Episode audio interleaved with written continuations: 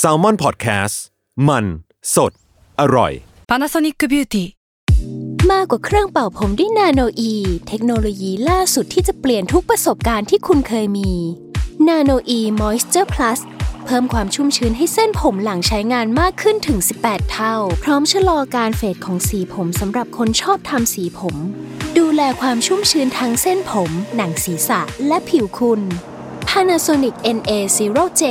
มีเทคโนโลยีนาโนอีที่ care only you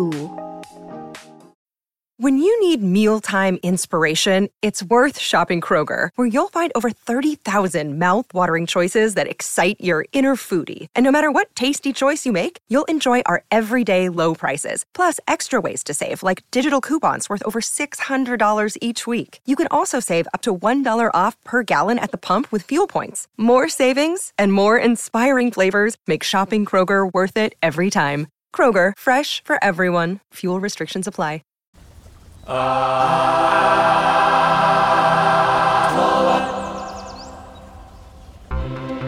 ับ สวัสดีครับ อะไรวะเนี่ยสวัสดีครับ สวัสดีครับครับสวัสดีครับ สวัสดีครับ ขอต้อนรับเข้าสู่รายการ Art Toward ครับเรื่องศิลปะน่าสนใจจนเราไม่อยากเก็บไว้คนเดียว รายการที่จะมาเล่าเรื่องศิลปะในหลากหลายแง่มุมครับ ตามความเอาแต่ใจของพวกเรา 3 คนครับผม เพราะว่าผมครับจุนจากสมาร์ทพอดแคสต์ครับทีเคจากแซลลับครับ เมงแซลมอนฮาวครับ โอเคครับ วันนี้ก็ ตามพี่เมงครับผมครับเฮ้ยเราเข้าเรื่องกันเร็วอะเฮ้ยเฮ้ย เราวันนี้เราไม่ทะเลถลายนะ เฮ้ยยอดเออเนี่ยทะเลถลายแล้วตอนนี้ โอเคครับ งั้นผมเข้าเรื่องเลยเลยกัน จริง ๆ อันเนี้ยเนี่ยจะอัดมาตอนหนึ่งแล้วแหละ ตาผมตอนที่แล้วก็จะอัดเรื่องเนี้ยแต่ว่าช่วงนั้นที่เราคุยกันว่าญี่ปุ่นเยอะไป อืม ก็เลยเปลี่ยนไป ก็อันเนี้ยในเทปตอนที่ทีเคพูดตอนกาโร่นะครับ ที่พูดเรื่องการ์ตูนทางเลือกกาโร่ มันมีเรา mention ถึงศิลปินคนหนึ่งอันนี้ผมย้ำอีกรอบก็คือ ชื่อซูเอฮิโรมารุโอะซึ่งเป็นศิลปินที่เรียกว่า hardcore แล้วกัน ผมใช้คำว่าค่อนข้าง hardcore ผมส่งรูปให้พวกคุณดูแล้วเป็นศิลปินมังงะที่ค่อนข้าง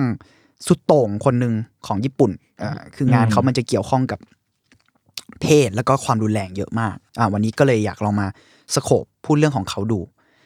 ครับ แล้วก็จริง ๆ ตอนผมทำสคริปต์เรื่องเนี้ย มันเพิ่งมี video essay ใน YouTube ในช่องที่ชื่อว่า The Cinema Cartography ซึ่งเป็นช่องที่ผมว่าน่าสนใจนะสำหรับคนที่สนใจเอ่อภาพยนตร์แล้วก็ศิลปะอะไรเงี้ยเออช่องเนี้ยมันจะมี video essay ที่พูดเรื่องนั่นแหละภาพยนตร์กับศิลปะใด ๆ ออกมาเป็น ไม่แน่ใจว่ารายสัปดาห์หรือรายอะไรอย่างเงี้ยแล้วก็ไอช่วงที่ผมทำปั่นสคริปต์เรื่องเนี้ยพอดีเนี่ยมันมีตอนของที่พูดถึงงานของคุณซูเอฮิโร่เนี่ยของคุณมารุโอะเนี่ยมาพอดี และไอวิดีโอเนี่ยชื่อว่า The Go Trace Artist แต่ผมอ่านว่า Go Trace ไม่แน่ใจแต่นั่นแหละ Go Trace อะมันคือ Ghost Race นี่คืออะไร Go Trace มันคือความแบบหน้ากระอักกระอ่วนอ่าขยักขยงหรืออะไรประมาณเนี้แบยบ disgusting อะไรเงี้ยประมาณนั้นแต่ว่ามัน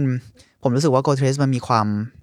ประหลาดกว่า disgusting อะอ่า disgusting มันเหมือนแบบแย่อะไรเงี้ยอ่าอ่า Go Trace แบบอ่าอะไรเขียนยังไงนะพี่ Go Trace G R O T E S Q U E Go Trace แล้วซึ่งสำหรับผมเองอะผมรู้สึกว่าคำว่า Go Trace เนี่ยถือว่าเป็น นิยามที่เหมาะกับงานของคุณมารุโอะอืมเป็นอย่างยิ่งมากๆ งานของเขาเนี่ยมักถูกจัดให้อยู่ในแนวที่เรียกว่าอิโรกุโรของญี่ปุ่นอ่าพวกคุณน่าจะเคยได้ยินกัน ไอตอนที่เราพูดกันเรื่องการโร่ก็มีมีเมนชั่นเรื่องนี้อ๋ออีกอีกข้อหนึ่งผมอยากพูดว่า จริง ๆ ตอนเนี้ยที่นอกจากการเมนชั่นของผมในตอนนั้นเนี่ย มันมีเรื่องเนี้ยที่ตัดสินใจทำเพราะว่ามีคอมเมนต์ของผู้ชมผู้ฟังเราด้วยมาบอกว่าเฮ้ย มันแนะนำเออในคนนี้ YouTube ป่ะ ใช่ใช่น่าสนใจนะที่จะทำอะไรเงี้ยก็ขอขอบคุณด้วยครับ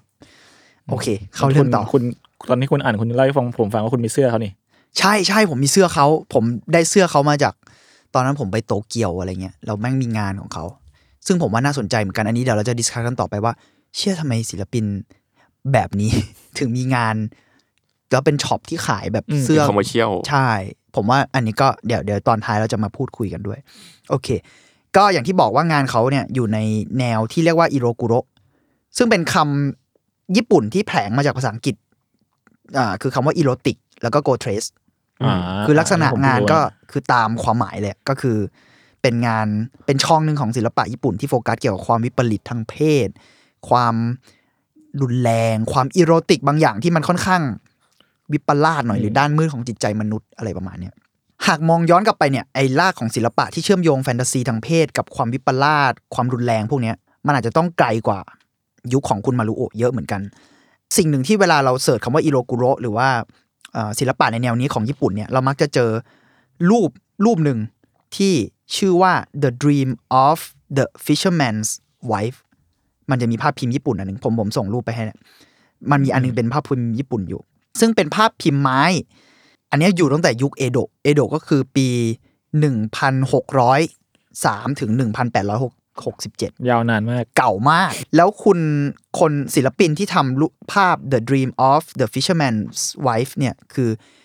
คัตสึชิกะโฮกุโฮกุไซโฮกุไซโฮกุไซใช่ ซึ่งก็คือภาพเป็นเป็นศิลปินคนเดียวกับที่ทำภาพ The Great Wave of Kanagawa อืมอืมที่เราเห็นกันบ่อยๆอะอ่าที่เป็นคลื่นใหคญ่ลื่นๆ หมอนี่ก็คือทำรูปนี้ด้วยเหมือนกัน ซึ่งเป็นภาพ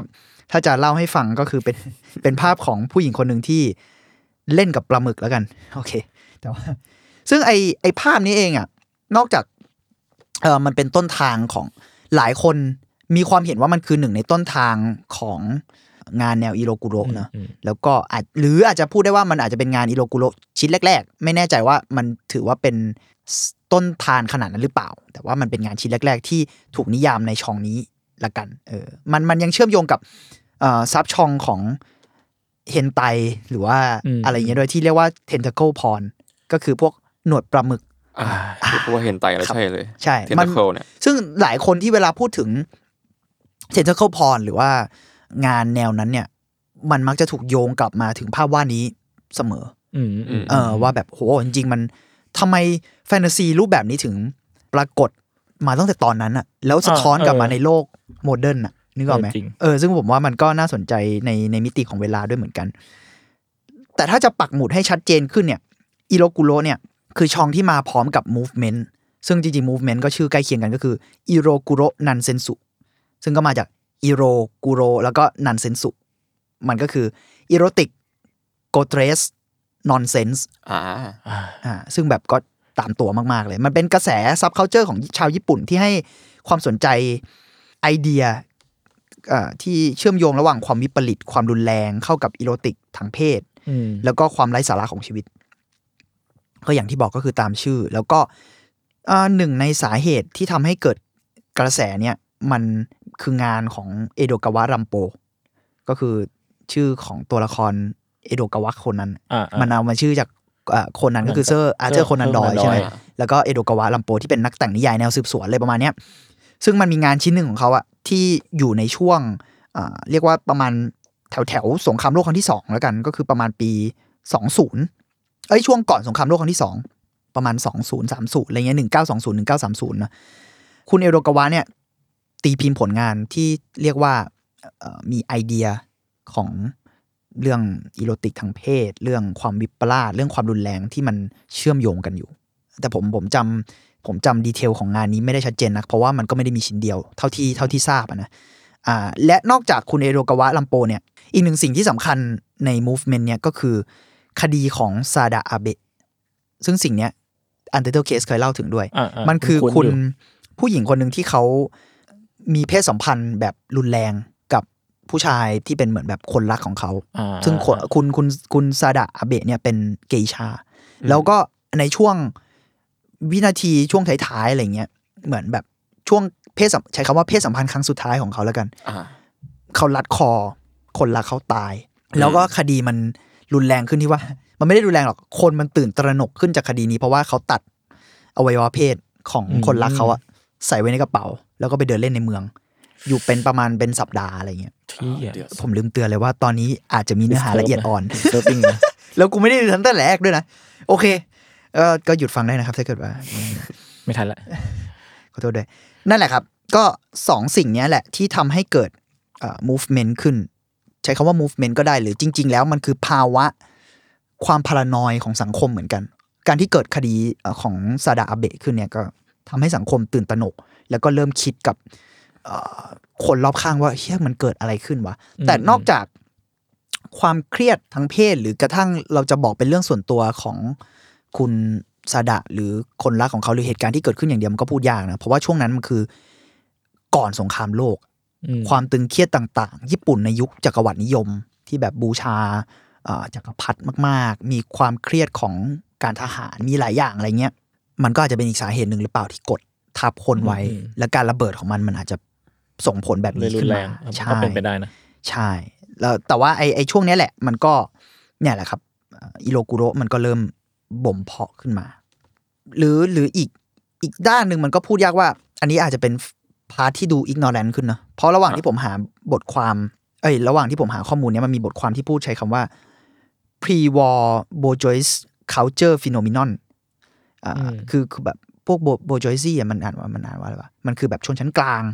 ชนชั้นกระฎุมพีอะไรประมาณนี้มั้งนั่นแหละครับ มันคือปรากฏการณ์ทางวัฒนธรรมของชนชั้นกลาง หรือชนชั้นกระดุมพีอืมที่เอาตัวเองเข้าไปสนใจเกี่ยวกับเรื่องเซ็กวิปริตหรือความไร้สาระของชีวิตหรืออะไรเงี้ย คือไอ้ movement เนี่ยมันก็มากับภาวะทางสงคราม แล้วมันก็อาจจะบ่งบอกได้อีกอย่างว่า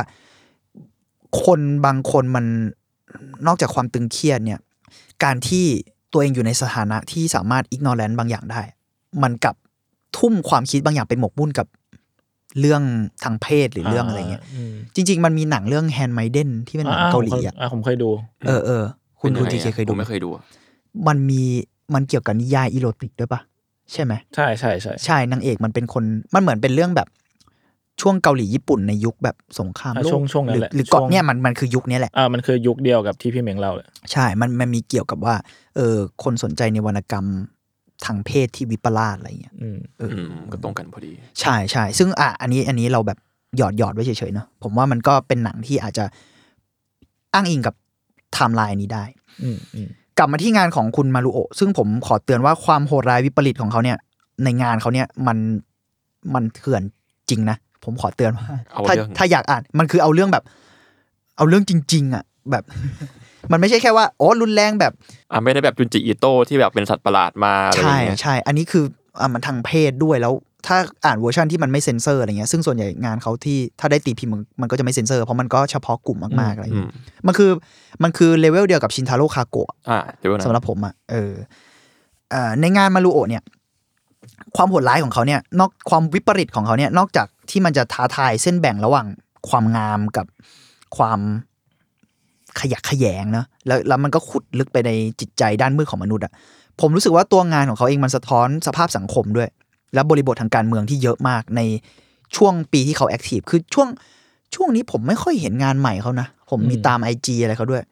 ถ้าเป็นไอเขาจริงอะนะน่าจะจริง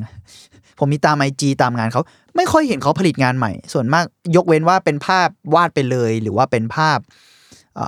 ภาพพิมพ์หรือรีปรินท์อะไรก็ตามแต่ แต่ไม่ค่อยมีงานที่เป็นมังงะออกมาใหม่ พอทราบอายุเขาไหมอะเราว่าถ้าตอนถ้ายุคประมาณ 80เขา20 30หกสิบเจ็ดสิบ60 70อ่าก็จะตามวัยด้วย เราว่าก็พอๆกับคุณอามาโนะมั้งอ่าช่วงช่วงๆอาจจะเอออาจจะตามวัยด้วยหรือเปล่าอืมแบบแบบเหนื่อย หรือหรือแบบอะไรก็ตามแต่ เออ แต่ว่าอะไอช่วงปีที่เขาแอคทีฟอะมันคือยุคประมาณ 80 จนถึงต้น 2000อืมอืม ในช่วงนั้นอะ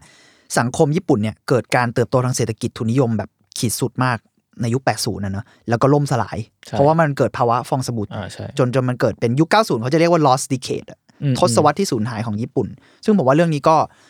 โอ้โห จริง ๆ ถ้าเราดูงานศิลปะของญี่ปุ่น ในช่วงนั้น ในช่วงนั้นนะมันชัดมาก แล้วความไอความที่เราบอกว่าญี่ปุ่นเวียดหรือว่าญี่ปุ่นโหดหรืออะไรเงี้ยแม่งแทบจะเป็นงานที่เกิดขึ้นในยุคช่วงนั้น แทบจะทั้งหมดเลยอะอืมที่เยอะมากอะไรเงี้ยเออเออซึ่งผมว่าน่าสนใจกับเนี่ยสังคมกับศิลปะที่เราชอบคุยกันว่ามันมันสะท้อนซึ่งกันและกันเสมอนะอืมงานของคุณมารุโอะเนี่ยก็สะท้อนสิ่งนี้เหมือนกัน ก็คือช่วงตั้งแต่ 80 90 2000 เนี่ยที่เขาแอคทีฟเยอะๆ มันก็มีทั้งเรื่องความกดดันอ่าการพีคของทุนนิยมที่คนแม่งฝูงเฟอ้อมากๆได้ แล้วพอมันดิ่งลงมันก็ดิ่งลงแบบ หนักมาก หรือความฟุ้งเฟอ้อเนี่ยมันก็มากับความฟุ้งเฟอ้อทางเพศได้ด้วย อืมแง่หนึ่งเนาะแล้วก็มันยังเป็นยุคที่เกิดอัตราการฆ่าตัวตายที่พุ่งสูง แล้วก็อาชญากรรมมากมาย แล้วก็ที่สำคัญมากๆคือไอ้ช่วงนั้นเนี่ยหนึ่งในอาชญาเอ่ออาชญากรรมที่น่ากลัวและร้ายแรงมาก ๆ ก็คือ การก่อการร้ายของลัทธิอมชินลิเกียวอ่าที่เรารู้กันที่ปล่อยแก๊สปล่อยแก๊สพิษในรถไฟเอ่อฟ้าซารินในรถรถไฟใต้ดินนั่นแหละอืมเออนี่ก็เกิดในยุค 90 เหมือนกันอ๋อ มันเป็นยุคเป็นช่วงนั้นใช่เขาไหมเกิดขึ้นมาเยอะเหมือนกันนะใช่ใช่ยุคแล้วเป็นก็ยุคเป็นยุคมืดไงนะยุคมืดแล้วถ้าผมจำไม่ผิดก็คือ X Japan ก็ช่วงช่วงช่วงนั้นปะแล้วประมาณแล้วนั้นแล้วมันมีไม่หแน่นึ่ใจงแล้วนักร้องนำของ X Japan ก็ไปเข้าลัทธิประหลาด ใช่ครับ แล้ววงก็ฝักอัพ90นั่นแหละครับ ใช่ใช่ มันก็คือยุคนั้นแหละ คือหากมองในแง่เนี้ยเนี่ย อ่า ก็จะเห็นว่างานคุณมารุโอะมันสะท้อนหลายอย่าง อย่างที่บอกนะกลับไปกลับมา แล้วก็สิ่งที่ใช้คำว่าคล้าย ๆ ว่าจะเป็นโมทีฟที่มักจะปรากฏในงานเขาอะก็คือเรื่องบาดแผลจากสงครามอืมวัยรุ่นที่แปลกแยกกับสังคม แล้วก็วัยรุ่นเหล่านี้ก็มักจะทำร้ายกันเอง หรือทำร้ายคนอื่น แล้วก็ทำร้ายตัวเองอะไรเงี้ยสิ่งเนี้ยแม่งแทบจะเป็นแบบโมทีฟประจำในงานเขาเลยอะสำสำหรับผมมันพอๆกับมูลคามิชอบมีฝนในงานนะหรือหลุมในนิยายของเขาอะไรเงี้ยนะเออ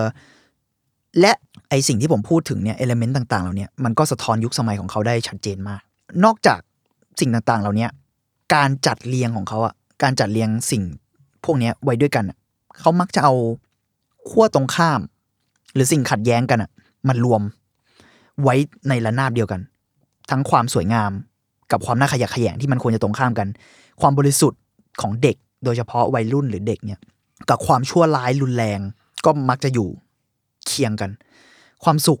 ทางเพศแล้วกัน ความสุขทางเพศหรือความเจ็บปวดอะก็ถูกดันมาไว้ด้วยกันเหมือนกันอืมเพราะฉะนั้นในแง่ aesthetic เนี่ยงานของเขาอะ่ะมันเลยเป็นไปด้วยการปะทะกันเยอะสำหรับผมอะนะเออ อันนี้มันก็มีรูปให้ให้ให้คุณเห็นอยู่แบบ เช่นเลือดกับเซ็กซ์มันจะมาด้วยกันอะอืมอืมเออ แล้วก็อ่าลายเส้นของคุณมารุโอะเนี่ย แม่งคมมาก สำหรับผมนะ มันมีความแบบคมกริบเลย แล้วก็มักไม่ลง detail แรงเงาอืมมันซึ่งไอ้สิ่งเนี้ยแหละ ที่มันเป็น character ที่ relate กับภาพพิมพ์ไม้ญี่ปุ่นโบราณ ถ้าถ้าดูดูงานเขาดีๆ มันจะมีบางอย่างที่เราทำให้เรานึกถึงความเป็นแบบ ภาพพิมพ์ ภาพวาดญี่ปุ่นเก่าๆอะไรเงี้ย เพราะมันทั้งไม่มีเงาเยอะ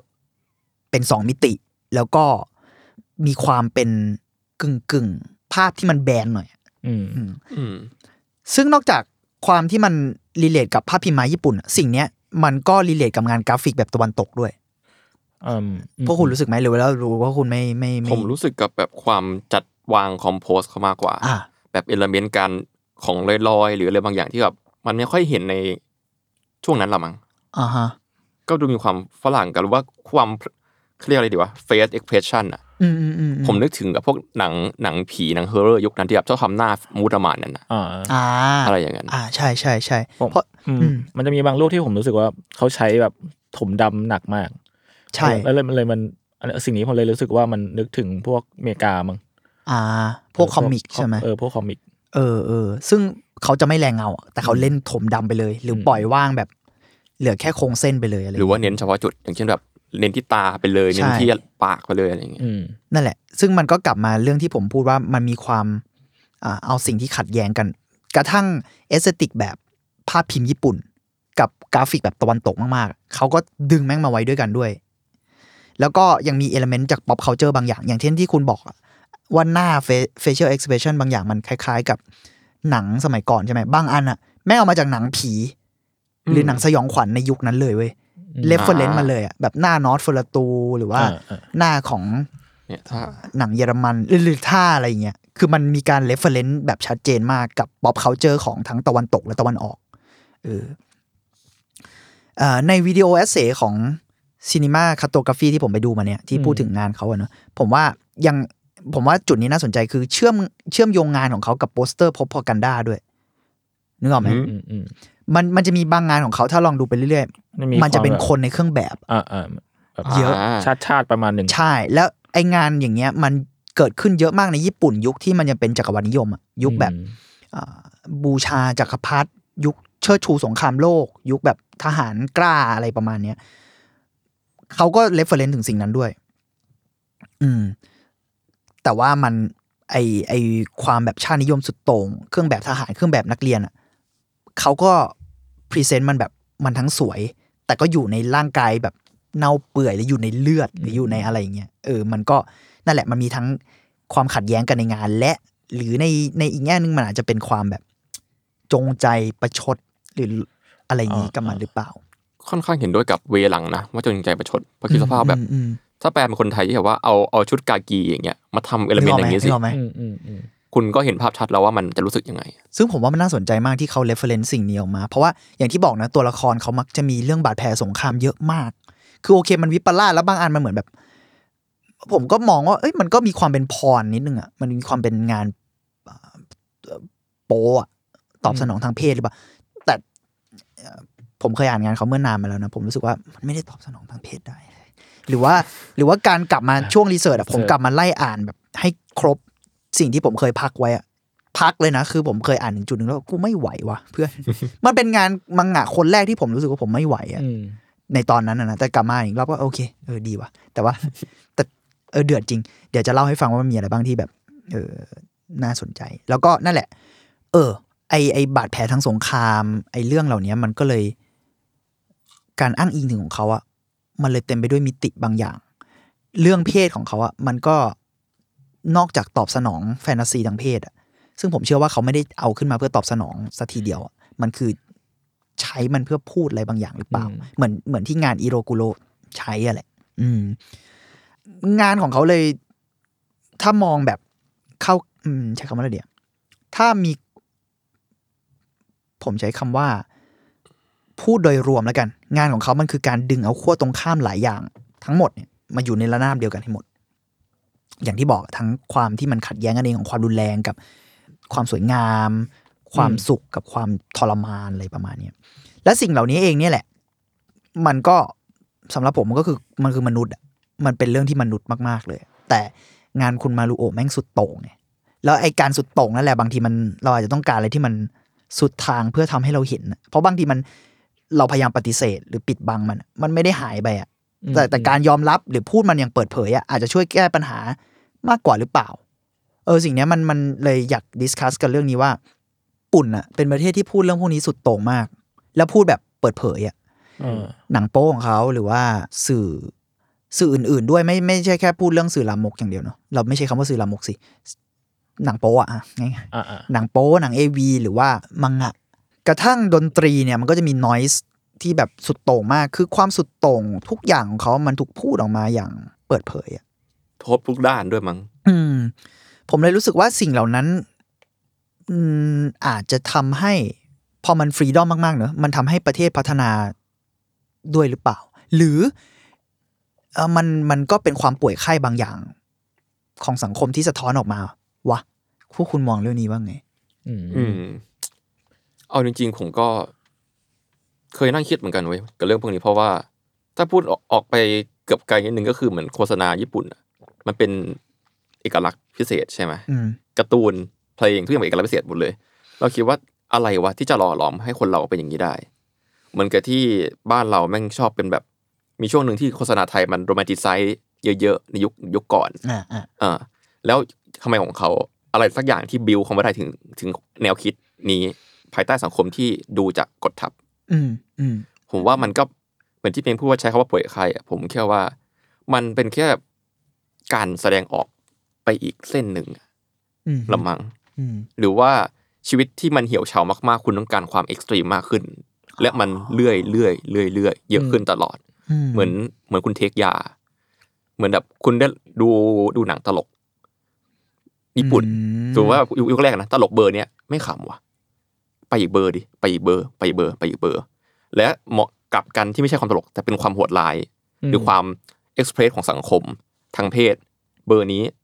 ยังไม่รู้สึก เบอร์นี้ไปอีกหรือเปล่า หรือว่าการ represent บางอย่างที่แบบสะท้อนสังคมอะไรเงี้ยอืมก็กำลังคิดว่ามันมันเป็นแค่การ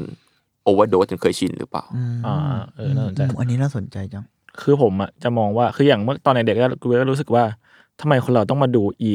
ช่องหนังโป๊ที่เป็นหนวดหนวดๆด้วยวะกูไม่เห็นจะอินเลยนึกออกปะเออเออแต่เออพอมานั่งคิดมาอย่างอะอย่างที่พี่เมงเล่าให้ฟังเนี่ยมันก็ดูแบบมีเรื่องราวของมัน แล้วก็ผมว่าทุกคนแม่งมีความสุดโต่งในตัวว่ะแต่ว่าอืมในแง่หนึ่งคือคนญี่ปุ่นเขายอมรับในสิ่งที่เขาเป็นอืมในความสุดโต่งนั้นน่ะแล้วเขาก็เอ็กซ์เพรสมันอย่างซื่อตรงแหละ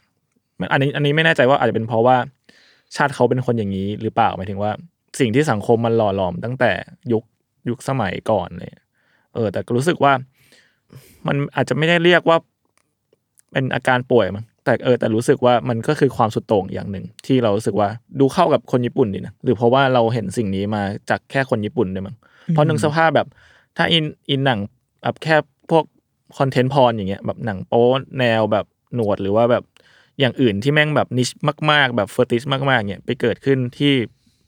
ประเทศอื่นหรืออะไรเงี้ยเราก็รู้สึกว่ามันก็อาจจะไม่สูตรเท่าหรือเปล่า อืม ไม่แน่ใจเหมือนกัน อืม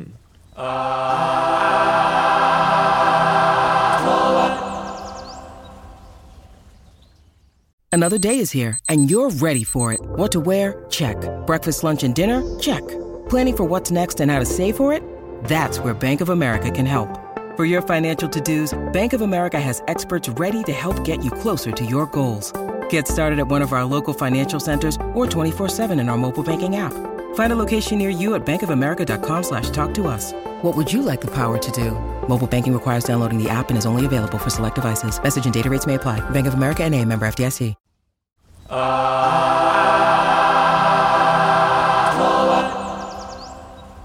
ผมว่าน่าสนใจทั้งสองประเด็นเลยเนาะว่าแบบ เอออาจจะเป็นเรื่องโอเวอร์ e ผมเออผมไม่ค่อยได้คิดแง่นี้เนาะเออน่าสนใจว่า เพราะว่าสังคมเขากดดัน แล้วก็มีระเบียบมากอะมันก็อาจจะเป็นความเบื่อหน่ายบางอย่างเหมือนกันเนาะอืมที่แบบระเบิดออกมา แล้วอย่างที่คุณจูนบอกมันอาจจะเป็นสองเรื่องชนกันอะคือ เออจริงอย่างที่มึงบอกนะสำหรับสำหรับผมอะคือคนมีความสุดโต่งอยู่ในตัวอืมแต่ว่าแค่ว่า expression ของญี่ปุ่นเขาอาจจะมีสังคมเขาอาจจะเอื้อให้ express ได้มากกว่าด้วยมั้งอืมอืมเออจริงๆ มันมีคอนเทนต์ porn บางอย่างที่ผมเคยเจอเมื่อหลายปีที่แล้ว Vice ทำถึงมั้งไม่แน่ใจ porn ที่ relate กับโคลนดูดอ่าโคโคลนดูดอะอ่าอ่าอ่าอ่าเออแล้วเป็นแบบหนังโป๊โคลนดูด ซึ่งผมแบบยยังไงนะเพื่อนซึ่งอันนั้นเป็นของอเมริกามั้งหรือว่าของอะไรไม่แน่ใจ เออจริงๆมันก็มีอะไรของมันแต่เออ หรือว่าไอสิ่งเหล่านี้พอมันทุกคนมันมีเนาะทุกชาติไม่ไม่ไม่อะไรก็ตาม แต่ว่า เออในชาติใดชาติหนึ่งอาจจะมีความรีเลทกันด้วยสภาพสังคมอะไรก็ตามแต่เนอะอืมแต่ญี่ปุ่นมันดันทำเป็นสินค้าด้วยมั้งทำเป็นสินค้าด้วยแล้วก็ จัดการมันอย่างเป็นระบบอะเออโดยไม่เคอะเขินอะลีก a ลี่ปะแม่งใช่เลยแบบมันอาจจะลีกอลี่ด้วยปะมันเลยเออรู้เลยรู้สึกว่าถ้ามองในเขาเรียกว่าไทม์ไลน์เดียวกันอืมประเทศอื่นอืมแม่งไม่ได้ยอมรับเรื่องนี้ เหมือนญี่ปุ่น ตั้งแต่อืมก่อนหน้าเนี่ยอะไรอืมอืมอืมเออเออ ถ้ามามองว่าแบบญี่ปุ่นเริ่มเป็นเจ้าแรก ๆ และจัดการมันเป็นเจ้าแรก ๆ มันทำให้ทุกอย่างมีการพัฒนาอืมอืมเหมือนศิลปะที่แบบตอนแรกมันอาจจะมีแค่ไม่กี่ซับช่องอืมแล้วแบบ พอมันจัดการเรียบร้อย ได้รับการสนับสนุน ไม่ต้องกดอีกต่อไปแล้วทุกคนน่ะ มันจะพยายามหา direction ใหม่ๆ มานำเสนอเสมอไปเพื่อต้องการสร้างความแตกต่าง มันคือเบสิกของวงการศิลปะอยู่แล้ว ไม่ว่าจะเป็นศิลปะแบบ จะขาวจะดำจะเทาจะมืดแค่ไหนก็ตามอืมก็เลยคิดว่าสิ่งนี้ก็มีผล มันเป็นเรื่องของเวลาด้วยอะอืมเขา take time กับสิ่งนี้มากกว่าทุกประเทศ อืมอืม take time ในการจัดการมันอะอืมจัดการและอยู่กับมันอะอืมอืมซึ่งผมว่าเรื่องนี้น่าสนใจนะว่า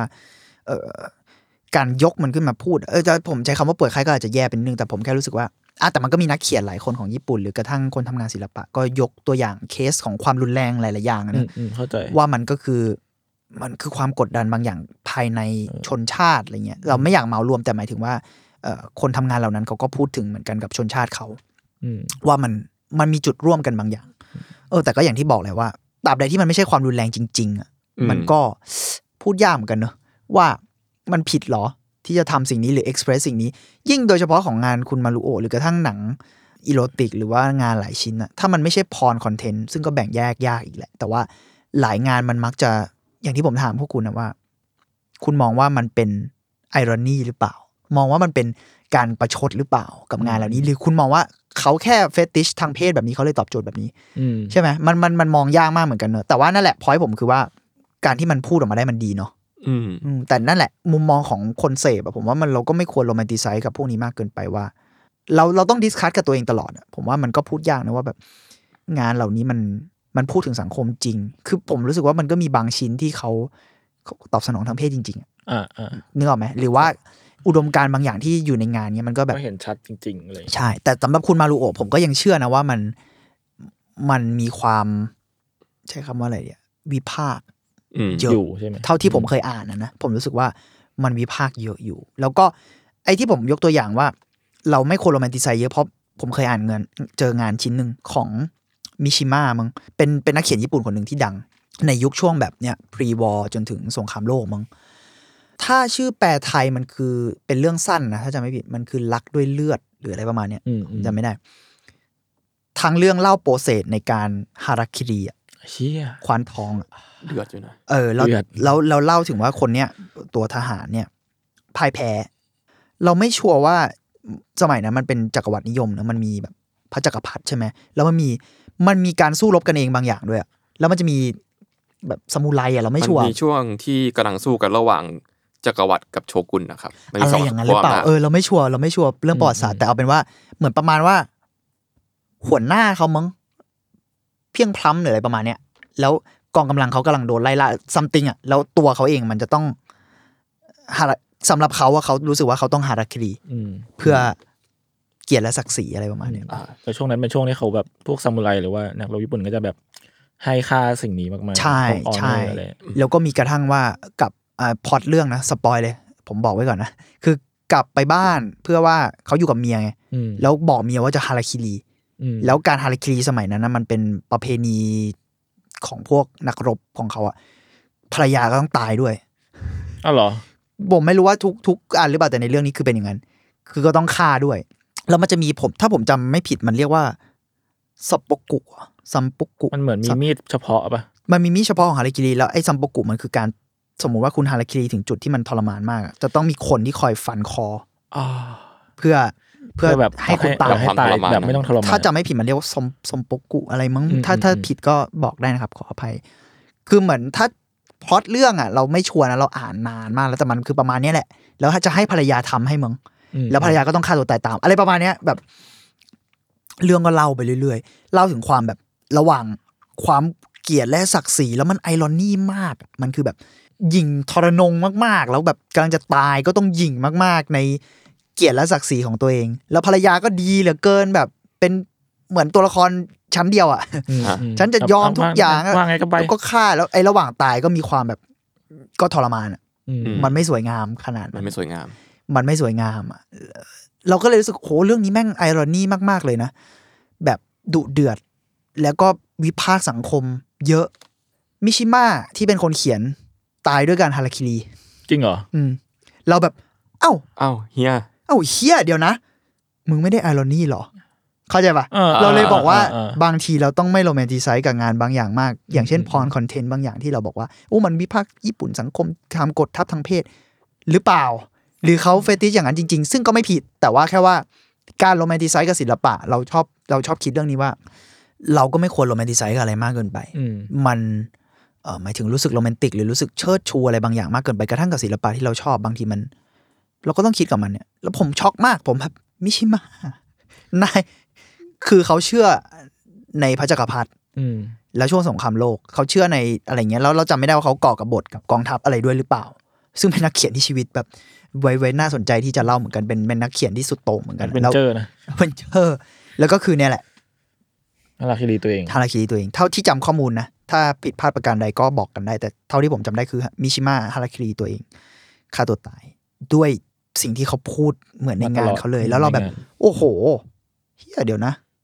สรุปแล้วมันไม่ใช่อารอนี่นะเหมือนเป็นการแค่ยเข้าอใจมปะรับตัวเองบางอย่าง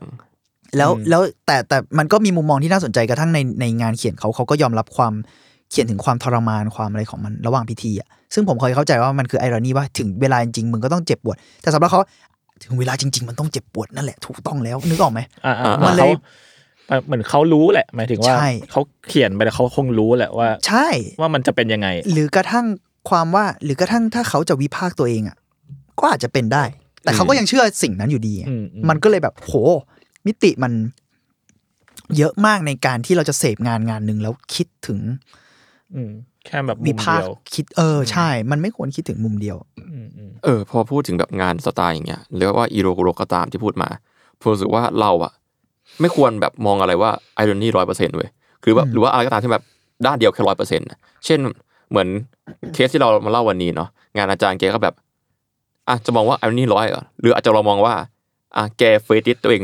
สี่สิบไหมหกสิบ irony อืม irony อาจจะผสมอะไรผสมเงี้ยกันไปเออคืออย่างที่พี่เมย์พูดเมื่อกี้เลยเว้ยว่างานหลายๆงานอะมันมีหลายมิติเว้ยเวลาเราดูงานเราอะจะแบบตอนแรกเราเราเราอาจจะอินร้อยอืมไปแบบให้คะแนนด้านเนี้ยร้อยเลย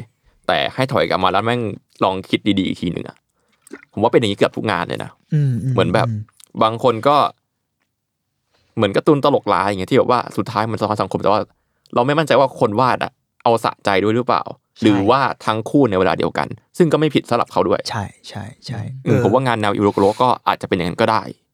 ผมแล้วว่าแต่การมอง จริง แล้วผมว่าน่าสนใจที่ว่า นั่นแหละมัน เราไม่ควรมองอะไรมิติเดียวอะอืมอืมอืม เออผมว่าว่าสิ่งนี้แหละที่ที่ผมรู้สึกกับงานเขา แต่ไม่ได้หมายความว่าเราจะไม่ชอบมันเนี่ย อ่าใช่หรือไม่ได้หมายความว่าเราจะต้องชอบมันต่อ หรืออะไรก็ตามแต่มันคือมันแค่คุณมองมากกว่านั้นหน่อยกับเรื่องเรื่องหนึ่งอะสำหรับผมอะอืมเนาะอืมเออโอเคอ่าผมอยากแนะนำนี่ แนะนำได้งานเขาหน่อย จริง ๆ งานเขาเคยถูกทำเป็นอนิเมะนะจริงเหรอเช่นอย่างเงี้ยนะมีแล้วสามารถหาดูได้ด้วยตอนนี้ ชื่อโชโจซึบากิมั้งถ้าจำชื่อไม่ผิด ซึ่ง ในในอีกชื่อหนึงอาจจะชื่อว่ามิโดริโชโจซึบากิโชโจซึบากิจริงๆมันเป็นเท่าที่ผมไปรีเสิร์ชนะ มันเป็นชื่อตัวคล้ายๆ ละครเร่ของญี่ปุ่นปะอ่าซูบากิละครหุ่นหรือละครอะไรซึบากิมันคือดอกซึบากิอะเราไม่แน่ใจโจว่ามัโจนคือนี่น่าจะหญิงสาวเด็กสาวอะไรอย่างเงี้ยเออไม่แน่ใจ แต่ว่าจริงๆมันเป็นตัวละครร่วมกันที่ละครเล่หรือว่าละครหุ่นมั้งผมไม่อืมชัวร์อ่าของญี่ปุ่นอะมักจะใช้ตัวละครเนี้ยร่วมกัน แล้วก็เล่าเรื่องเล่าเรื่องแอดเวนเจอร์เล่าเรื่องอะไรต่างๆ กันไป แต่เหมือนคุณมารุโอะหยิบตัวละครเนี้ยขึ้นมาแล้วตีความใหม่ แล้วเล่าในเอ่อในแบบของเขา ซึ่งมันก็คือตัวละครผู้หญิงคนหนึ่งที่เป็นคล้าย ๆ กับอ่าเด็กกำพร้าอะไรประมาณเนี้ยโดนโดนที่บ้านทิ้งไป แล้วก็ไปอยู่กับพวกคล้ายๆฟรีคโชว์อะพวกอ่าอ่าคณะละครคณะละครเออคณะละครศาสตร์คณะอ่าใช้คำว่าคนประหลาดแล้วกันที่ที่มันก็โดนเหยียดโดนอะไรเยอะ อืม ประมาณนั้น ซึ่งนี่ก็เป็นงานที่น่าสนใจของเขามากเหมือนกัน มันเล่าพล็อต ของเด็กแล้วมันเจ็บปวด เรื่องนี้สำหรับผมนะมันโอ้โหมันพูดแรงมากเกี่ยวกับการดูแลเด็กของครอบครัวอืมการแบบรับเลี้ยงเด็กการบ่มเพาะคน การ coming of age ของของเด็กคนหนึ่งอะเออ ซึ่งโหผมตกใจมาก ผมกลับไปอ่านเนี่ยคือก่อนหนั้นซึ่งเสื้อผมมาเป็นลายคนนี้แหละอ๋อเหรอ ใช่ลายลายคุณโซโจเออคุณมิโดริเนี่ยแหละตัวละครในเรื่องคือเหมือนเขาตีความโซโจซึบากิ แล้วก็ตั้งชื่อให้ว่ามิโดรินะถ้าจำไม่ผิดโหแล้วก็ ใช่ทีเคดูรูปอยู่ใช่ไหมเนี่ยเขาเขียนว่า J Band Most Band Anime แล้วมันน่าจะโดนแบนนะถ้าจำไม่ผิด เออแล้วเนี่ยแหละ เรื่องนี้มีทำเป็นอนิเมะแล้วเออผมว่าตอนไม่ spoil แล้วกันแต่ว่า spoil แหละนิดนึง ตอนจบของเรื่องอะอืมมันโอ้โหไม่นึกว่าเขาเขียนได้ deep ขนาดนี้โดยที่ไม่ต้องมีความแบบเลือดหรืออะไร มันแต่มัน deep แบบ เจ็บปวดมากๆ กับ กับการที่เด็กคนหนึ่งจะ เจอสังคมทำแบบนี้หรือครอบครัวที่ละทิ้งเขามันเกิดอะไรขึ้นได้บ้างอืมอืมคือเมื่อกี้ผมอ่านเรื่องย่อก็เลยหูขึ้นมาเว้ยคือแบบเป็นเด็กกำพร้าเสียแม่ไปด้วยอาการป่วยอย่างเงี้ยขายตัวเองให้กับคณะโชว์สยองขวัญใช่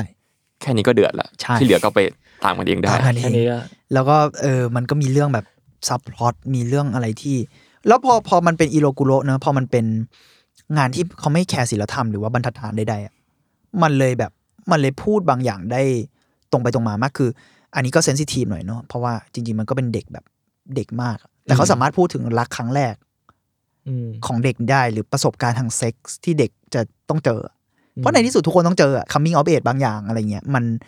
เออเขาสามารถพูดได้โดยที่แบบเพราะงานเขาเป็นแนวนั้นด้วย มันเป็นก็เลยอ้อมก็พูดออกมาตรงๆอะแล้วบางทีมันทำให้เราคิด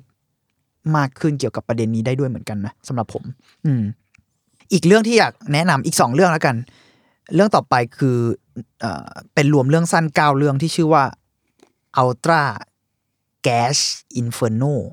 อืมโห gash ที่แปลว่าบาดแผลชื่อ Ex Extrovert นะชื่อโคตรมัน extrovert นะ ultra คือ ultra ขึ้นมามึงใหญ่แหละมึงใหญ่แน่นอน Ultra Gash Inferno เรื่องเนี้ยเรื่องเนี้ยผมเคยอ่านเมื่อหลายปีที่แล้วตอนผมเรียนอยู่เลยมั้งแบบ เรื่องเนี้ยแหละที่ผมพักไปอืมเป็นเป็นพักจากงานเขาไปนานเลยจนกระทั่งไปเจอเสื้อเขาที่ญี่ปุ่นแล้วเฮ้ยเฮ้ยงานมึงดีนี่หว่ากูลืมไปแล้วนะ มัน hardcore แบบ โอ้โหอ้าวผม อันนี้มันจะมี spoil ถึง detail บางอย่างแล้วกันเนาะแต่ว่าฟังคำเตือนผมไว้เถอะ มันว่าสำหรับบางคนเขาอาจจะแบบเอ้ยมันก็ไม่ได้รุนแรงขนาดนั้นหรอกเพื่อนอะไรเงี้ยสำหรับผมมันรุนแรงขนาดนั้น แล้วก็ถ้าคุณสนใจ แต่ผมว่ามันมันข้ามเส้นบางอย่างที่เออเป็นงานที่น่าสนใจ เพราะมันไม่สนเส้นเฮียอะไรแล้วอะมันข้ามไปข้ามมาหมดเลยอะอืมอืมแต่ผมจะอ่า disclaimer ไว้แล้วกันว่าอืม รุนแรง รุนแรงและจะบอก detail นิดๆหน่อยๆว่ามันเกี่ยวกับอะไรบ้าง มันมีทั้งการ น่าจะมี necrophilia ด้วยมั้ง ผมพยายามใช้ศัพท์ มีเกี่ยวกับอุจจาระปัสสาวะอืมมีเกี่ยวกับการ การฆ่ากับการตัดแขนนี่เป็นเรื่อง basic มากเรื่องธแต่ว่าเรื่องธรรมดา มันมีเรื่องแบบ ผมเล่าเรื่องย่อนิดนึงแล้วกัน มีเด็กคนหนึ่งที่โต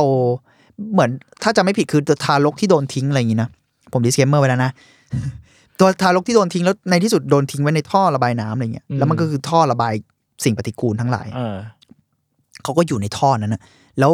เขาก็กินสิ่งปฏิกูลต่าง ๆ แล้วก็มีแบบบางบางทีเขาก็ไปเจอคนที่เขาชอบตามห้องน้ำหญิง เขาก็จะฉุดลงไปในบ่อขี้ ไอ้เหี้ยอะไร อันนี้เป็น อันนี้เป็นหนึ่งในนั้น แล้วผมบอกเลยว่าทุกเรื่อง peak หมด ถูกและจะมีเก้าเรื่องเลย มีเก้าเรื่องแล้วทุกเรื่องในโเชี่ย ผมว่าคอลเลกชันเนี้ยสำหรับผมที่เคยอ่านงานเขามาเนี่ย ผมว่าคอลเลกชันนี้ฮาร์ดคอร์ที่สุดของมารุโอถ้าคุณต้องการความเอ็กซ์ตรีมและอยากรู้ว่ามันเอ็กซ์ตรีมแค่ไหน ไปได้แค่ไหน ก็ลองดูซาผมว่าอันนี้ตคือรอะไรมาหมดผมรู้สึกว่าอันนี้คือทำที่ทำสุดแล้วทำคุณหยุดอ่านไปได้นี่ใช้ได้นะ ผมรู้สึกว่าอันนี้คือโอ้โหที่สุดของมังงะที่ผมเคยเจอ อืมอืมเออ เท่าที่นึกออกตอนนี้นะแต่แต่กลับมาอีกรอบมันก็รู้สึกว่า เอ้ยเราก็เออ ก็หนักอยู่ดีแหละแต่ว่าแค่แค่รู้สึกว่าเออเรารับได้มากขึ้นจากหลายๆอย่างแต่ก็ ก็ยังที่สุดนะ เท่าที่ผมนึกออกตอนนี้ผมว่านี่คือมังงะที่แบบที่สุดของความ extreme มาก ๆ เลยอะอืมแล้วก็พอเมื่อกี้เราพูด discuss กันเรื่องว่าเฮ้ยหรือว่าเขาก็มีนอกจากมุมมองเรื่องสังคมอะไรเงี้ยผมรู้สึกอันเนี้ยค่อนข้างที่จะบางเรื่องอะ ดูเป็น fetish เลยอะอืมอืมดูไม่ได้พูดถึงมีความกึ่งกึ่งๆจะเป็น porn เยอะเหมือนกัน แต่ว่าก็มีความแบบเสียดสีบางอย่างหรือการเล่นกับ การ composition ทาง art อะไรเงี้ยแล้วมันมีท้ายเรื่องเรื่องหนึ่งเขียนเหมือนโน้ตอะเหมือนโน้ตในการ์ตูนอะที่เป็นโน้ตนักเขียนเล็ก ๆ อะไรเงี้ยอ่า disclaimer อีกรอบหนึ่งเหมือนเขียนประมาณว่า ผมก็เคยชิมอุจจาระของตัวเอง รสชาติมันไม่แย่เท่ากลิ่นนะ อะไรเงี้ยอ่าอ่าผมเลยว่าเฮ้ยผมไม่แน่ใจว่านี่คือข้อความของคนเขียนจริง ๆ หรือหรือเป็นมุกหรือมุกเป็นะไรหรือบทบาทตัวละครหรืออะไรแต่ผมว่าโอเคเราว่านายก็น่าจะใช้ได้วะมาดูเพื่อนลุงอืม ประมาณนั้นก็อะถ้าคุณต้องการความ extreme เนี่ยก็ลองไปตามกันได้ครับ เรื่องสุดท้ายที่อยากแนะนำซึ่งเรื่องนี้ผมเพิ่งมาอ่าน ผมเพิ่งกลับมาอ่านงานเขาก่อน research พอดีเนี่ย จริง ๆ แล้วก่อนก่อนที่มีคนมาตอบเม้นต์มันก็เลยตอนที่ผมตอนการโร่ผมเลยพูดถึงเขาเนอะเพราะว่าก่อนหน้านั้นไม่นานผมเพิ่งกลับมาอ่านงานเขาพอดีเพื่อรีเสิร์ชงานส่วนตัวอะไรประมาณเนี้ยอืมแล้วผมสนใจเรื่องนี้มันนานแล้วแต่มันหา ตอนนั้นผมหาไม่ได้ใน ตอนผมเรียนตอนอะไรเงี้ย แต่ตอนเนี้ยกลับมาหาได้ละ มันชื่อเรื่องว่า The Laughing Vampire แวมไพร์หัวเราะอืมอืมผมเนี่ยแหละ กลับมาอ่านแล้วโอ้ผมชอบมาก เรื่องนี้ผมเลยคอมเมนต์มากๆ ผมรู้สึกว่ามัน ใช้คำว่า soft ได้เปล่าวะ soft ของเขาแล้วกันนะอะ soft กว่าที่ผ่านมา soft ของเขาแล้วกันอืมก็ไม่ soft อยู่ดีว่ะพออ้าวพอเปรียบเทียบกับโซโชโจ ผมว่ามันก็แรงกว่าโชโจนิดนึงอะแต่ว่าผมว่าเรื่องเนี้ย โรแมนติกมากๆ แต่โรแมนติกแบบเขาอะโรแมนติกมากแล้วมีความเป็นกวีมาก รูปที่ผมส่งไปมันจะมีอันหนึงที่เป็นดอกไม้ไฟอะโหอันนั้นแม่งสวยสัตว์สวยมากแล้ว scene มันสวยและ อย่างที่ผมบอกอะเขาเอาความรุนแรง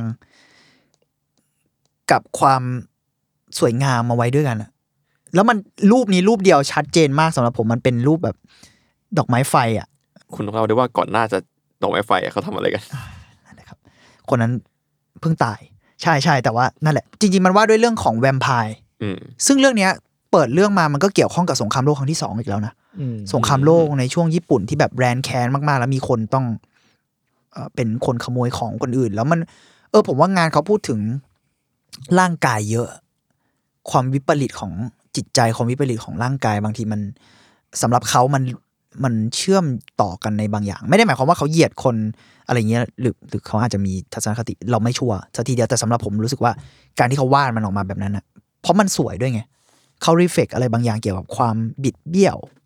ทั้งทางกายภาพและทางจิตใจมันสะท้อนซึ่งกันและกันได้ในในบางมิติ หรือมันคอนทราสต์กันในบางมิติอืมอืมซึ่งซึ่งตัวละครในเรื่องเนี้ยอย่างที่บอกแหละมันเป็นแวมไพร์ในช่วงแบบสงครามโลกอะไรอย่างเงี้ยเนาะแล้วในที่สุดมันก็ข้ามยุคมาเป็นยุคแบบ ในปัจจุบันในการ์ตูนเขาน่าจะแบบ สองพันหรือเก้าศูนย์ประมาณเนี้ยก็เป็นเรื่องเด็กวัยรุ่นละอืมแต่คุณอย่าคิดว่าเด็กวัยรุ่นเขาจะอยู่ในนี้ไอ้แบบพวกการ์ตูนปกติ คือแบบไม่ใช่เด็กเป็นเรื่องธรรมดาแน่นอนโอ้โหแบบผมรับจ็อบแรกคือแบบเอ่อเหมือนเป็นผู้หญิงที่เป็นเด็กผู้หญิงสองคนเป็นเพื่อนกันมีตัวละครเป็นนางเอกคนหนึ่งแล้วเพื่อนก็ชวนเฮ้ยเรารับจ็อบเสริมพิเศษตอนเย็นแบบดูแลคนแก่อะไรเงี้ยอ่าไปช่วยไหมเริ่มเห็นเขาล่างแล้วอ่าใช่ ผมเล่าแค่นี้แล้วกันโอเคผมเล่าเริ่มแค่เห็นนี้เขาล่างแล้วไม่ค่อยดีเท่าไหร่เอ้ยนั่นแหละแล้วอ่าแต่พอเรื่องพอเรื่องมันพูดถึงวัยรุ่นได้แบบเดือดมากนะแล้วยิ่งถ้ามันถ้าเราไปอ้างอิงกับยุคที่มันถูกเขียนขึ้นเนาะ2090นะอย่างที่บอกหลังจาก Lost Decade หรือในช่วงของ Lost Decade อะอืมวัยรุ่นมันหลงทาง จริงๆ หลงทางทุกยุคแหละวัยรุ่นนะแต่ว่ามันมันเป็นพิเศษพูดถึง เออมันพูดถึงสภาพสังคม พูดถึงมวลรวมของสังคมตอนนั้นเยอะ แล้วพูดถึงความวัยรุ่น ด้านมืดของวัยรุ่นหรือว่ากระทั่งสิ่งที่เขาคิด กระทั่งอนาคตของเขามันอยู่ที่ไหนหรือว่าเชื่อมโยงกับอะไร บางคนยินดีที่จะเชื่อมโยงกับการเป็นแวมไพร์มากกว่าจะเป็นมนุษย์ปกติอะเพราะว่าอืมเขาไม่เห็นอนาคตในฐานะมนุษย์อะไรอย่างเงี้ยอ๋อเออผมรู้สึกว่าโอ้โหคีย์นี้ดีนะใช่ ผมรู้สึกว่าสิ่งเนี้ย อันนี้ผมก็ถอดความเองนะมันอาจจะไม่ได้ตรงขนาดนั้นแต่ว่า เออ ผมรู้สึกว่างานชิ้นเนี้ยค่อนข้างพูดเรื่องนี้ได้ได้สวยงามมากและดาร์ก ดาร์กอยู่แล้วแหละ แต่ว่าอืมมันสวยงามและกวีมาก แล้วก็แต่ยังรุนแรงยังคงความรุนแรงคงเส้นคงวาของเขาอยู่ อืม ก็ประมาณนี้ครับอืมเท่าที่ผมอยากแนะนำอืมพวกคุณมีความเห็นอะไรเกี่ยวกับงานเขาไหมดูจากรูปคร่าวๆก็ได้ผมมีส่งรูปไป พอผมยิ่งดูอะผมยิ่งนึกถึงนี่ไว้ยตอนที่พี่เมงพูดว่างานเขามาดูแบบทางญี่ปุ่นทางทางฝรั่งอะอืมผมนึกถึงเนี่ยตอนกาโร่ผมพูดถึงcomic ใต้ดินอะ E- EC comic อะ อ่า EC กับเฮลอะเออเออโหโคตรโคตรมีความ relate กันบางอย่างอืมเหมือนอย่างที่ผมเล่าในตอนนั้นว่า ศิลปินญี่ปุ่น ได้รับอิทธิพลจาก comic ใต้ดินในช่วงยุค 60 70 อะไรอย่างเงี้ยก็ผมว่าเขาก็คงได้ได้มากเหมือนกัน ไม่มากก็น้อย จริง ๆ ตัวเขาก็ relate กับกาโร่นะหมายถึงอืมว่าเราไม่ชัวร์ว่ามีงานบางชิ้นที่เกี่ยวข้องกับกาโร่แค่ไหนอะไรเงี้ยแต่เหมือนก็ก็เกี่ยวข้องกัน แล้วมันมีศิลปินคนหนึ่งที่ทีเคพูดถึงในตอนกาโร่ที่เป็นแบบวาดเรื่องผีอะอ่า ลายเส้นคล้ายเขามากเลยลายเส้นแบบตอนเราเห็นเอ้ยมารุโอะเอ้ยไม่ใช่นี่ แล้วแบบอู้มีมีความแบบคือทั้งคู่มีเอกลักษณ์แหละแต่แบบอู้คอนเน็กกันมาก ๆ เลยสำหรับเราแล้วอืมอาจจะเป็นมาสเตอร์เขาหรือเปล่าด้วยซ้ำไม่แน่ใจเหมือนกัน มีความเหมือนที่พี่เมงพูดว่าภาพพิมพ์ญี่ปุ่นมันจะความคลื่นโครเอมอบางคอวามย่าแบงบโค้งโครงความญี่ปุ่นบางอย่างนะอะไรอย่างเงี้ยเนอะอืมอืมตาคมๆอะไรอย่างเงี้ยใช่เป็นอย่างนั้นหมดเลยใช่คือถ้าความรีเฟกอะผมมันดันรีเฟกไปถึงจุนจิอิโต้เลยด้วยซ้ำที่แบบว่าจริงนะมันมีความรีเลทในลายเส้นบางอย่างของสไตล์งานสไตล์เนี้ย ใช่ใช่เออแต่จริงๆรู้สึกว่ามันเป็นแบบเป็นเรียกว่าอะไรวะสามมันดูเป็น signature เหมือนกันนะของแบบงานสไตล์เนี่ยงานสไตล์ที่แบบเส้นสวยงามแต่น่ากลัว เออ อืมจริง ความแบบอ่อนช้อยบางอย่างปะพูดแบบเออเออชุยนิดนึงอ่อนช้อย ความหวานอะเหมือนเอาอ่อนช้อยเราลาดเลือดเข้าไปเอออะเพไรอย่างเงี้ยโต้ก็เป็นงั้นเนอะก็ใช่เออผมพูดใช่เลยใช่ซึ่งอิโต้ก็เคยพูดประเด็นคล้าย ๆ กับ ถ้าผมจำไม่ผิดนะประเด็นคล้ายๆ กับสิ่งที่ผมพูดไปเหมือนกันว่า เขาชอบให้ความน่าเกลียดอยู่กับความสวยอะ อืมเขาเลยว่าโทมิเอะเขาบอกว่า ผมเคยอ่านบทความพิเศษของเขาเลย อันนี้อันนี้จำได้ประมาณนึงว่า ตัวละครเขาอะสำหรับเขาอะนะจะไม่มีใครสวยเท่าโทมิเอะสมมุติเขาวาดผู้หญิง หรือผู้ชายหรืออะไรคนหนึงขึ้นมา เขาจะวาดให้สวยน้อยกว่าโทมิเอะทั้งหมดในประวัติการทำงานของเขา เขาจะ drop มันนิดนึง อืมหรือแต่บางคนก็เอ้ยตามก็เหมือนกันอะไม่รู้อะแต่ว่าสำหรับเขาเองเขาจะรู้สึกว่าโทมิเอะสวยที่สุดของเขา เป็นตัวละครที่จะสวยที่สุด แล้วก็น่าเกลียดที่สุดด้วย เท่าที่เราเคยอ่านกันนะในงานจุนจิ เออผมว่าประเด็นนี้ก็น่าสนใจที่ว่า เออ มันดูเป็นซิกเนเจอร์นิดนึงเหมือนกันเนาะของญี่ปุ่นที่ว่าเอางานแบบความสวยงามกับความอ่อนหวานมารวมกับเออขั้วตรงข้าม เออเออเออเออเขาแบบเขาแบบเป็นประเภทที่แบบปกติแล้วงานนี้เขาเรียกว่างานเทาๆเนาะแต่คือเขาจะแบบเหมือนดึงมันออกมานิดหน่อย ให้เราเห็นในบางช่วงของเนื้อเรื่องอะอืมอืมอืมแต่ทุกตอนแรกทุกอย่างความชั่วและความอะไรมันกลมกลืนหมดความสวยงามมันกลมกลืนหมดแล้วสักพักอะอยู่ดีๆ ก็ดึงเฉดดำขึ้น อยู่ดีๆก็ดึงเฉดขาวขึ้น มันดูเป็น signature ของงานสไตล์นี้เหมือนกันอืมอืมน่าสนใจ อืมอืมประมาณนั้นคุณจุนมีความเห็นอะไรไหมไม่มีครับผมแค่รู้สึกว่าผมหลังจากฟังเรื่องพี่เมงแล้วผมต้องไปหาอะไรล้างล้างหูล้างตาเลยโทษทีครับไม่เป็นไรแต่นั่นแหละ ผมเออ แต่ผมว่าสิ่งนี้แม่งหาได้มันก็หลายชาติอะเนอะพอเราเจอ แต่แค่แบบญี่ปุ่นแม่งมีความ พอพูดถึงความ extreme เนี่ยญี่ปุ่นเป็นสิ่งหนึ่งที่ชัดเหมือนกันเนอะในคำว่าความ extreme เออมันมันคือความสุดโต่งเลยแบบอืมอย่างที่เราผมว่าอย่างที่เราเล่าเล่าเรื่อง EP ญี่ปุ่นมา แต่ละตอนมันก็จะมีเนื้อหาที่มีสุดความสุดโต่งที่แตกต่างกันไปในแบบของมันเนาะเอออย่าง E EP ที่ผมพูดเรื่องเรื่องมาสคอตเลย มันก็มีความสุดโต่งของมันเลยเอออย่างอันอย่างเรื่องพี่เม้งหรือที่ทีเคพูดเรื่องแบบนาการโรหรือว่าเรื่องวันนี้มันก็มีความสุดโต่งของมันเลยมเออซึ่งมันก็แบบเออมันก็เป็นเอกลักษณ์ของ ชาติญี่ปุ่นซึ่งแบบก็ไม่ได้บอกว่ามันเป็นดีหรือไม่ดีนะมันก็มีทั้งดีทั้งไม่ดีปะปนกันไปแหละอืมเราก็คงเลือกเสพแหละอือืมมอืมอืมอืมประมาณนั้นครับ ประมาณนั้นครับโอเคอาร์ทวด EP นี้ก็ประมาณนี้ครับพบกับอาร์ทวดได้ทุกวันพฤหัสครับทุกช่องทางของสมาร์ทพอดแคสต์ครับผมสำหรับวันนี้ครับพวกผมสามคนก็ลาไปก่อนครับสวัสดีครับสวัสดีสวัสดีคครัรับบ